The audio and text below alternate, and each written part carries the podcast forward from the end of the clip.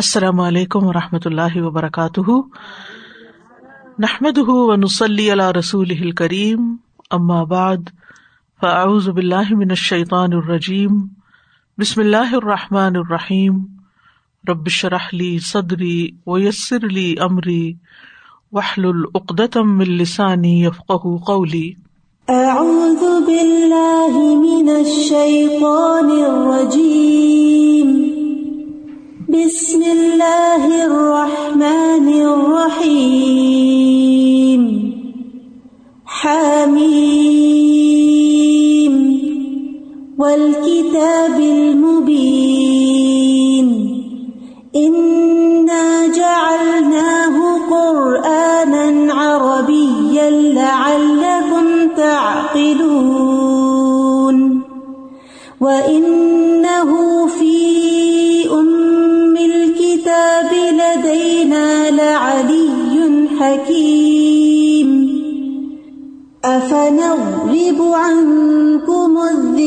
صفحا ان كنتم قوما مسرفين.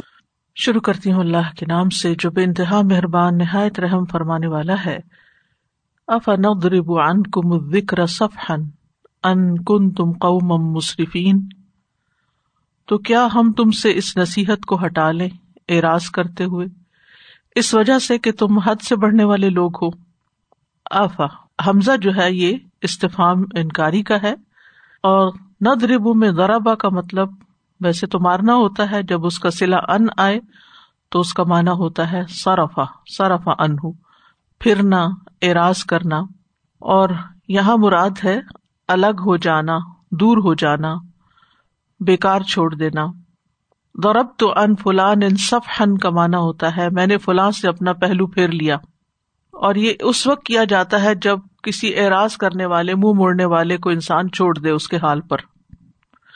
اور ان کم سے مراد کم کی ضمیر یہاں قریش کی طرف جا رہی ہے، جنہوں نے محمد صلی اللہ علیہ وسلم کی تقزیب کی، اور ذکر سے مراد یہاں قرآن کریم ہے۔ تو مطلب کیا ہے کہ کیا ہم آپ لوگوں سے روگردانی کر لیں، منہ پھیر لیں آپ کو بےکار چھوڑ دیں اور ہم قرآن مجید کے ساتھ آپ کو نصیحت نہ کریں اس لیے کہ تم حد سے بڑے ہوئے لوگ ہو یعنی قوم مصرفین ہو، اور قوم مصرفین سے مراد مشرقین ہیں، قریش کے لوگ ہیں۔ اس آیت کے مختلف معنی کیے گئے ہیں۔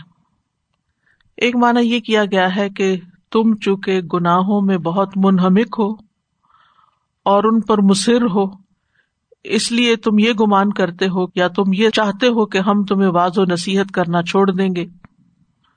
یعنی تمہاری غلط کاریوں کو دیکھ کر ہم تمہیں سمجھانا ہی چھوڑ دیں گے۔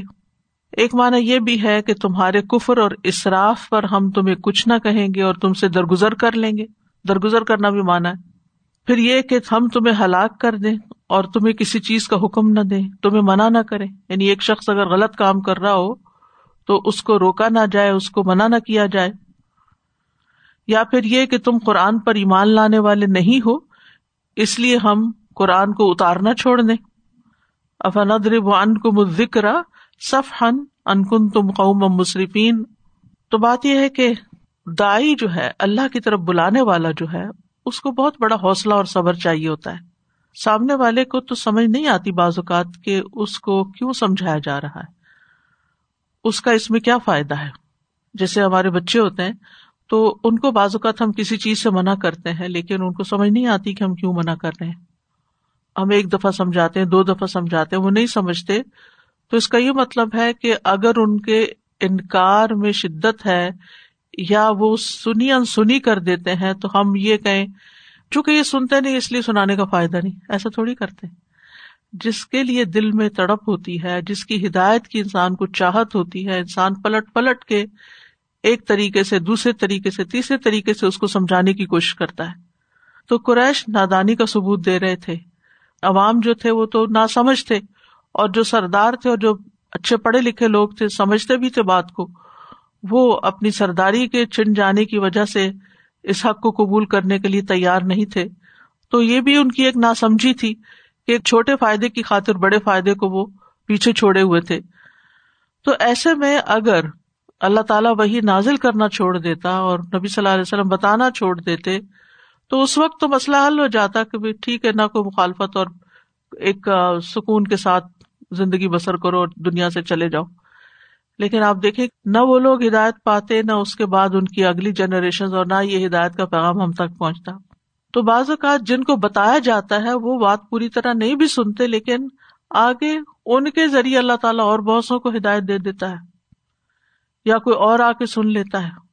جیسے سورت یاسین میں آتا جا رج المن اکسل مدینت یسا جن کو براہ راست پیغمبر سنا رہے تھے، انہوں نے تو سنا نہیں، لیکن دور پار سے ایک شخص دوڑتا ہوا آیا اور کہنے لگا کہ، یا قوم اتبی المرسلین اتبی ملا یس الکم اجرم وحم محتدون اے میری قوم، تم ان رسولوں کی پیروی کرو جو تم سے کوئی اجر نہیں مانگتے اور وہ ہدایت پر ہے تو انسان کو کبھی بھی اچھا کام کرنا چھوڑنا نہیں چاہیے، کرتے رہنا چاہیے، بتاتے رہنا چاہیے۔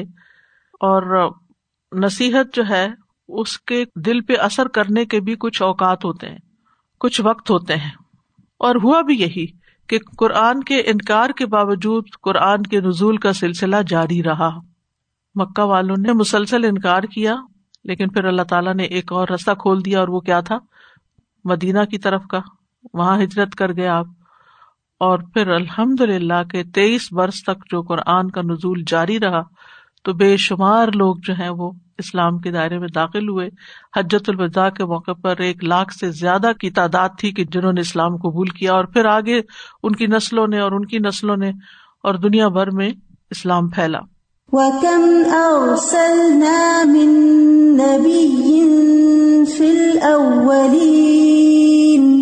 وکم ارسلنا اور کتنے ہی بھیجے ہم نے۔ یہ جو کم ہے، یہ استفام کے لیے بھی ہوتا ہے، یہ سوال کرنے کے لیے بھی کہ کتنے، یہ فلاں چیز کتنے کے لیے تم نے۔ اور خبر دینے کے لیے بھی، جو تعداد کی کثرت کو ظاہر کرتا ہے۔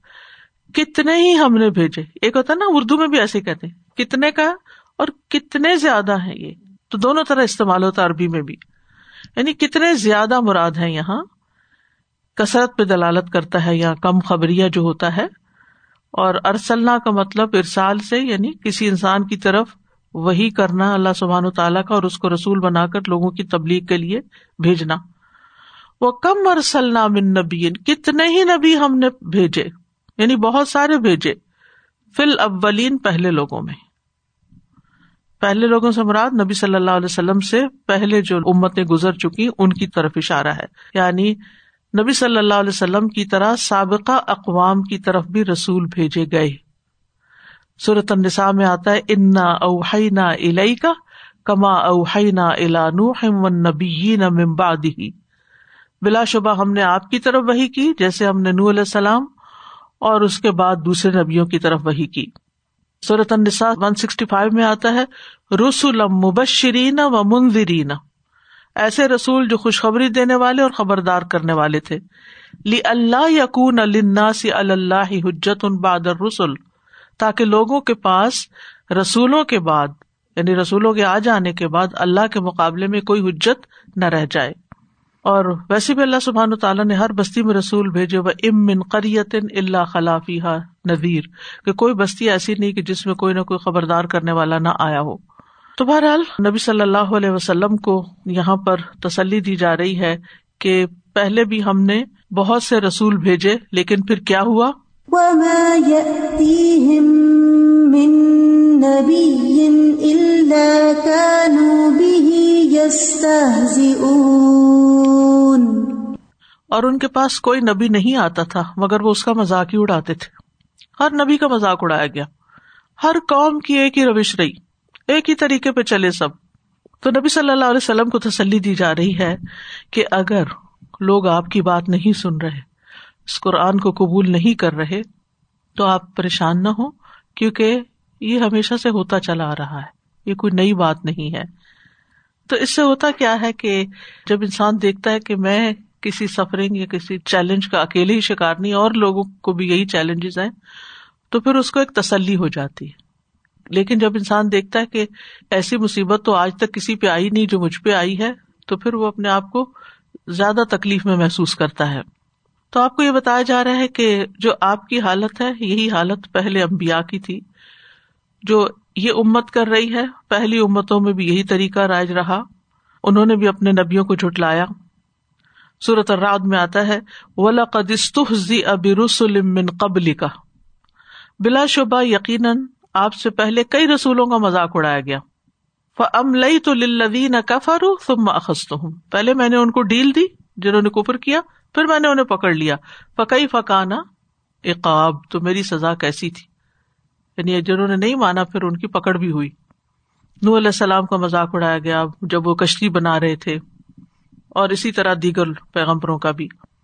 تو اس آئے سے یہ بات پتہ چلتی ہے کہ انسان کی نفسیات ہر دور میں حق کے معاملے میں ایک جیسی ہی رہی ہے۔ یعنی شیطان نے انسانوں کو اس قدر ورگلایا ہے کہ حق کی قبولیت میں وہ مانے ہی رہا، رکاوٹ ہی پیدا کرتا رہا۔ دوسری بات یہ کہ دوسرے کی تکلیف سن کر انسان کو خود تسلی ہو جاتی ہے، کیونکہ نبی صلی اللہ علیہ وسلم کو یہاں تسلی دی جا رہی ہے اور مصیبت آسان ہو جاتی ہے اس طرح۔ ایک موقع پر نبی صلی اللہ علیہ وسلم کو جب کچھ لوگوں نے ازیت دی تو آپ نے موسا علیہ السلام کا صبر یاد کیا۔ آپ نے فرمایا، رحم اللہ موسا قد اوزیا بے اکثر بنہذا فصبرا اللہ موسا علیہ السلام پر رحم کرے۔ انہیں تو اس سے بھی زیادہ تکلیف دی گئی تھی، لیکن انہوں نے اس پر صبر کیا۔ یہاں ایک بات یہ بھی یاد رہے کہ گزشتہ نادان امتیں جو بھی کرتی رہی یا لوگوں نے آپ کے دور میں نبی صلی اللہ علیہ وسلم کے ساتھ جو بھی کیا، وہ ان کا طرز عمل ہے۔ کسی صاحب ایمان کو یہ زیب نہیں دیتا کہ وہ کسی بھی رسول کا مذاق اڑائے، کسی بھی پیغمبر کا مذاق اڑانا جو ہے یہ ایمان کے منافی ہے۔ آج آپ دیکھیں گے مسلمانوں کے علاوہ جتنے بھی دوسرے مذاہب کے لوگ ہیں، وہ اپنے پیغمبروں کا، اپنے بزرگوں کا، اپنے بڑوں کا فریڈم آف اسپیچ کے نام پر ہر ایک کا مذاق اڑا لیتے ہیں۔ اور آج کے دور میں بھی آپ دیکھیں یہ سلسلہ چل رہا ہے، تو ایسا کرنا جو ہے یہ کفر ہے۔ یعنی اس شخص کا ایمان ہی نہیں جو کسی پیغمبر کا مذاق اڑائے۔ اہلکنا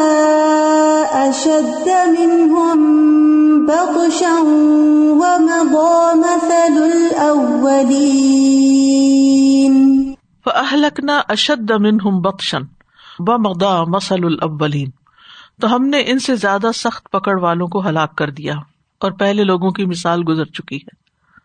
اہلک نہ ہلاک کر دیا ہم نے یعنی موت دے کر ان پہ کوئی عذاب لا کر اشد من ہم جو زیادہ شدید تھے ان سے بھی۔ کن سے؟ قریش سے بھی، اہل مکہ سے بھی۔ بدشن قوت میں، پکڑ میں، گرفت کرنے میں۔ یعنی گزشتہ اقوام ایسی گزری ہیں جو اے اہل مکہ تم سے بھی زیادہ طاقتور تھی۔ اور پھر اللہ سبحان تعالیٰ نے ان کو بھی نہیں چھوڑا۔ وہ مدا مسل البلین اور پہلو کی مثالیں تمہارے سامنے ہیں، گزر چکی ہیں۔ یعنی ان کے طریقے یا ان کو آنے والی سزا یا ان لوگوں کی عبرت یا ان کی تقزیب یہ ساری چیزیں آپ کے سامنے ہے اور اسی لیے ہم دیکھتے ہیں کہ اللہ سبحان تعالیٰ بارہا پیغمبروں کے واقعات نبی صلی اللہ علیہ وسلم کو مختلف پیرائے میں سناتے ہیں یا وہی نازل کرتے ہیں ان کی۔ تو بات یہ ہے کہ جب اللہ کا عذاب آتا ہے نا، کوئی چیز اس کو ٹال نہیں سکتی۔ قوت رکھنے کے باوجود، علم رکھنے کے باوجود ریسورسز رکھنے کے باوجود انسان اللہ کے عذاب کو ٹال نہیں سکتا۔ وہ آ ہی جاتا ہے۔ لیکن کاش یہ کہ انسان سمجھے۔ آج بھی آپ دیکھیں کہ بیماریوں کی شکل میں، وباؤں کی شکل میں اللہ سبحان و تعالیٰ بندوں کو ان کی اوقات یاد کراتا ہے۔ لیکن افسوس یہ کہ بندے سمجھ نہیں پا رہے کہ ہم سب صرف وہ نہیں جو بیمار ہیں۔ ہم سب اپنی غلطیوں کو یاد کریں کہ ہم سے کہاں کمی ہو رہی ہے، کہاں کوتا ہو رہی ہے۔ کیوں ایسے حالات ہو گئے ہیں کہ ہم سے نیکیوں کے مواقع جو نیک کام کرتے تھے، ان سے نیکیوں کے مواقع کم ہو گئے۔ یعنی اگرچہ ہیں، لیکن اس آزادی کے ساتھ اب آپ دیکھیں کوئی بیمار ہوتا ہے تو جو ایک دفعہ کسی کی عیادت کرنے کا اتنا زیادہ ثواب ہے کہ ستر ہزار فرشتے دعائیں مغفرت کرتے ہیں اس کے لیے جو کسی بیمار کی عادت کرتا ہے۔ لیکن آپ جا ہی نہیں سکتے۔ آپ کے قریبی بہن، بھائی رشتے دار ہوتے ہیں۔ آپ اسٹیپ ان ہی نہیں کر سکتے۔ آپ ان کے پاس نہیں بیٹھ سکتے۔ ان کو بیٹھ کے تسلی نہیں دے سکتے۔ ان کی خدمت نہیں کر سکتے۔ ان کو دبا نہیں سکتے۔ ان کو کچھ کھلا نہیں سکتے۔ یعنی مریض کے کتنے حقوق ہوتے ہیں آس پاس والوں یا اس کے دوست رشتے داروں کے اوپر۔ اور ان کے لیے کتنا بڑا اجر ہوتا ہے۔ یعنی ایک دفعہ جانے کا اتنا بڑا اجر ہے کہ ستر ہزار فرشتے اور وہ شخص اس وقت تک جنت کے جیسے باغوں میں ہوتا ہے، جب تک وہ واپس نہیں آ جاتا مریض کے پاس جب تک بیٹھا رہتا ہے۔ لیکن چاہنے کے باوجود آپ نہیں جا سکتے۔ اور اسی طرح کے بہت سے کام ہیں جو آپ نہیں کر سکتے۔ لیکن پھر بھی ہمارے دل میں رجوع اللہ جسے کہنا چاہیے نا، کہ ہم باقی چیزیں چھوڑ کر اللہ سے توبہ کریں، معافی مانگے اور اللہ تعالیٰ سے دعائیں کریں گڑ گڑا کے، وہ کیفیت نظر نہیں آتی۔ کبھی سمجھتے ہیں کہ ویکسین سے بیماری ختم ہو جائے گی، کبھی کسی اور چیز کے اوپر سہارا لیتے ہیں، ٹھیک ہے؟ اسباب ضرور اختیار کرنے چاہیے، لیکن یہ بھی یاد رکھنا چاہیے کہ کوئی بھی آفت، مصیبت، بلا اس وقت تک ٹل نہیں سکتی جب تک اللہ سبحان و تعالیٰ اس کو نہیں ٹالتا۔ اور آتی کیوں ہے مصیبت؟ ایک بات اگر انسان کو سمجھ آ جائے نا کہ کوئی بھی پریشانی کیوں آتی ہے؟ وہ یہ کہ انسان کو اللہ کی طرف رجوع کرنے کے لیے، اللہ کی طرف موڑنے کے لیے۔ اللہ کی طرف رجوع کرو، دعائیں کرو آہذاریاں کرو، اپنی غلطیوں کا احساس کرو، کیونکہ وما کم مصیبت فبما کا سبق تعیدی کم انسان کی اپنی کہیں کوئی کمی کو تعی ہوتی ہے۔ شیطان اس طرف دھیان بھی نہیں جانے دیتا، توبہ بھی نہیں کرنے دیتا۔ تو بہرحال جن لوگوں نے بھی اپنی قوت پہ تکبر کیا چاہے وہ قارون ہو، اس نے مال کی قوت پہ تکبر کیا پھر اون ہو، اس نے اپنی حکومت پہ اور اپنی سلطنت کی وسط پہ تکبر کیا۔ جس جس نے بھی کیا، قوم عاد نے کیا، سمود نے کیا، جو بھی ان کے پاس قابلیتیں تھی لیکن جب اللہ کا عذاب آیا تو کوئی بھی پکڑ سے بچ نہ سکا۔ فصلت میں آتا ہے فما عاد فستک بروف الارض بغیر الحق۔ جو آد تھے بغیر حق کے زمین میں بڑے بن بیٹھے۔ وکال من اشد منا قوا کہنے لگے، ہم سے بڑھ کے قوت کس کے پاس ہے؟ اولم ان اللہ خلق ہوا اشد قوا کیا انہوں نے دیکھا نہیں کہ وہ اللہ جس نے ان کو پیدا کیا ہے، وہ قوت میں ان سے کہیں بڑھ کر ہے؟ وہ کانو بے آیات نا یجہدون اور وہ ہماری آیتوں کا انکار ہی کرتے رہتے تھے۔ وَلَئِن سَأَلْتَهُم مَّنْ خَلَقَ السَّمَاوَاتِ وَالْأَرْضَ لَيَقُولُنَّ لَيَقُولُنَّ خَلَقَهُنَّ الْعَزِيزُ الْعَلِيمُ. وَلَئِن سَأَلْتَهُم مَّنْ خَلَقَ السَّمَاوَاتِ وَالْأَرْضَ، اور اگر آپ ان سے پوچھیں کہ آسمانوں اور زمین کو کس نے پیدا کیا لقول خلق ہن العزیز العلیم تو یقیناً ضرور کہیں گے کہ انہیں سب پر غالب سب کچھ جاننے والے نے پیدا کیا۔ یہاں کو کے کال اور فیل کا تضاد بتایا جا رہا ہے۔ ایک طرف کہتے ہیں کہ آسمان اور زمین اللہ نے پیدا کیا، اور دوسری طرف یہ لوگ اللہ کے ساتھ شرک کرتے ہیں۔ اللہ ہی کے بھیجے ہوئے نبی کا انکار کرتے ہیں۔ قیامت کے دن اللہ تعالی کے دوبارہ پیدا کرنے پہ ایمان نہیں رکھتے۔ دیکھے اگر آپ ان سے پوچھے کس نے پیدا کیا یہ سب کچھ اللہ نے کیا کیا دوبارہ پیدا کر سکتا ہے؟ نہیں۔ یہ کتنی بے وقوفی کی بات ہے۔ یعنی جس نے ابھی یہ سب کچھ پیدا کیا، وہ دوبارہ بھی پیدا کر سکتا جو آسمان پیدا کر سکتا ہے، جو زمین پیدا کر سکتا ہے، اور جو تمہیں پیدا کر سکتا ہے، وہ تمہیں دوبارہ کیوں نہیں پیدا کر سکتا؟ یعنی اس میں عقل کی کوئی بات لگتی نہیں نا کہ ان کے انکار میں، ان کے انکار کے پیچھے کوئی لاجک نہیں ہے۔ یا تو وہ اللہ تعالیٰ کو اپنے پہ قیاس کرتے ہیں کہ ہم نہیں پیدا کر سکتے، تو شاید نوز بلّہ اللہ تعالیٰ بھی نہیں کر سکتا۔ حالانکہ ایسا تو نہیں ہے۔ تو یہاں پر یہ ہے کہ ضرور العزیز العلیم نے پیدا کیا۔ یہ علماء کہتے ہیں کہ یہ کفار کا قول نہیں ہے۔ یعنی العزیز العلیم جو ہے یعنی اللہ کی طرف تو وہ جیسے دوسری صورتوں میں آتا ہے، اس کا تو مانتے تھے، لیکن اللہ تعالیٰ کی صفات کو نہیں یہ مانتے تھے۔ رحمان کے بارے میں بھی انکار کرتے تھے کہ ہم نہیں جانتے رحمان کون ہے۔ العزیز کا مانا آپ جانتے ہیں، غلبے والا، زبردست، عزت والا، یہ تین معنی کیے جاتے ہیں، قدر و منزلت والا، اور العلیم کا مطلب ہے مکمل علم والا۔ تو آیت کے اختتام میں دو ناموں کا ذکر کیا گیا ہے۔ العزیز کا، جس میں اس چیز کی طرف اشارہ ہے کہ اللہ سبحان و تعالیٰ ہر چیز پر غالب ہے، پوری قدرت رکھتا ہے، اور اسی طرح یہ ہے کہ ہر چیز کے بارے میں جانتا بھی ہے۔ اور العزیز، العلیم یعنی ایک بندہ ہوتا ہے کہ جس کے پاس قوت ہوتی ہے، انٹیلیجنٹ ہے، فزیکل اسٹرینتھ ہے، وسائل ہے لیکن علم کوئی نہیں۔ اب کیا ہوتا ہے، اس کی قوتیں ضائع ہو جاتی۔ آپ نے کئی دیکھے ہوں گے ایسے بچے کے جو اس دور دراز پہاڑی علاقوں میں پیدا ہو جاتے ہیں، جن کے پاس کوئی وسائل نہیں ہوتے، لیکن انتہا درجے کے ذہین ہوتے ہیں۔ اگر ان کو تھوڑا بھی پڑھنے کا موقع مل جائے تو بہتوں کو پیچھے چھوڑ جاتے اور کچھ لوگ سب کچھ ہوتے ہوئے ان کے پاس عقل نہیں ہوتی اور کچھ کر نہیں پاتے۔ یعنی انسانوں کی یہ دونوں کمزوریاں نا۔ بعض اوقات ذہانت ہے اور وسائل نہیں، اور بعض اوقات وسائل ہے اور ذہانت نہیں، اور بعض اوقات دونوں ہی نہیں۔ اور بعض اوقات دونوں بھی ہیں تو اتنی نہیں جتنی چاہیے۔ انسان اللہ سبحان تعالیٰ کے سامنے تو انتہائی کمزور ہے۔ لیکن اللہ سبحان تعالیٰ کے پاس غلبہ بھی یا قوت بھی ہے، وسائل ہے اقتدار ہے، اختیار ہے، اور اس کے ساتھ ساتھ ہر چیز کا علم بھی ہے۔ تو وہ کیوں نہیں کر سکتا؟ وہ پیدا کرنا جانتا ہے دوبارہ۔ اور پھر اللہ تعالیٰ کا تعارف کروایا گیا نیکسٹ آیت میں۔ الذي جعل لكم الأرض مهدا وجعل لكم فيها سبلا لعلكم تهتدون۔ اللہ وہی ہے اللہ جس نے تمہارے لیے زمین کو بچھونا بنا دیا اور اس میں تمہارے لیے راستے بنائے تاکہ تم راہ پاؤ۔ اللہ جا الرد مہدا اس کو مہادا بھی پڑا گیا مہد اور مہاد فراش کو کہتے بستر کو کہتے ہیں۔ یعنی ہموار اور آرام دہ بچھونا، جس پہ انسان بیٹھتا ہے، جگہ پکڑتا ہے، لیٹتا ہے، آرام کرتا ہے۔ یعنی العزیز العلیم نے کیا بنایا تمہارے لیے؟ زمین کو بنایا، اس کو پھیلا دیا اور آرام دہ بنایا۔ جیسے کل بھی میں نے ذکر کیا تھا نا، کہ زمین کی دوہری رفتار۔ اور اس کے پیٹ میں آگ بھری ہوئی ہے، لیکن اس کے اوپر ہم کتنے سکون سے چلتے پھرتے، سوتے، کھاتے، پیتے، بھاگتے، دوڑتے، کارخانے لگاتے اور طرح طرح کے کام کاج کرتے پھرتے ہیں۔ تو کس نے اس زمین کو اس قابل بنایا کہ ہم اس کے اوپر آرام، سکون سے زندگی بسر کر سکیں؟ یہ جس رفتار جو جس اسپیڈ سے تیز بھاگتی ہے، اگر کسی بھی اور چیز پر ہم بیٹھے ہوں، جیسے جہاز پہ بیٹھے ہوں یا کسی بھی چیز پر، گاڑی پہ بیٹھے ہوئے ہوں تو انسان اس میں کمفرٹیبل نہیں ہوتا۔ یعنی کسی نہ کسی طرح کی وائبریشن کسی نہ کسی طرح کی حرکت ٹربولینس کچھ نہ کچھ چلتا رہتا ہے۔ تو یہاں پر اس زمین کے اوپر اللہ تعالیٰ نے کتنا آسان رکھا انسان کے لیے کہ وہ اس پہ چلے پھرے اور اپنے کام کاج کرتا رہے۔ اور یہ بھی اللہ کی نشانیوں میں سے ایک نشانی ہے۔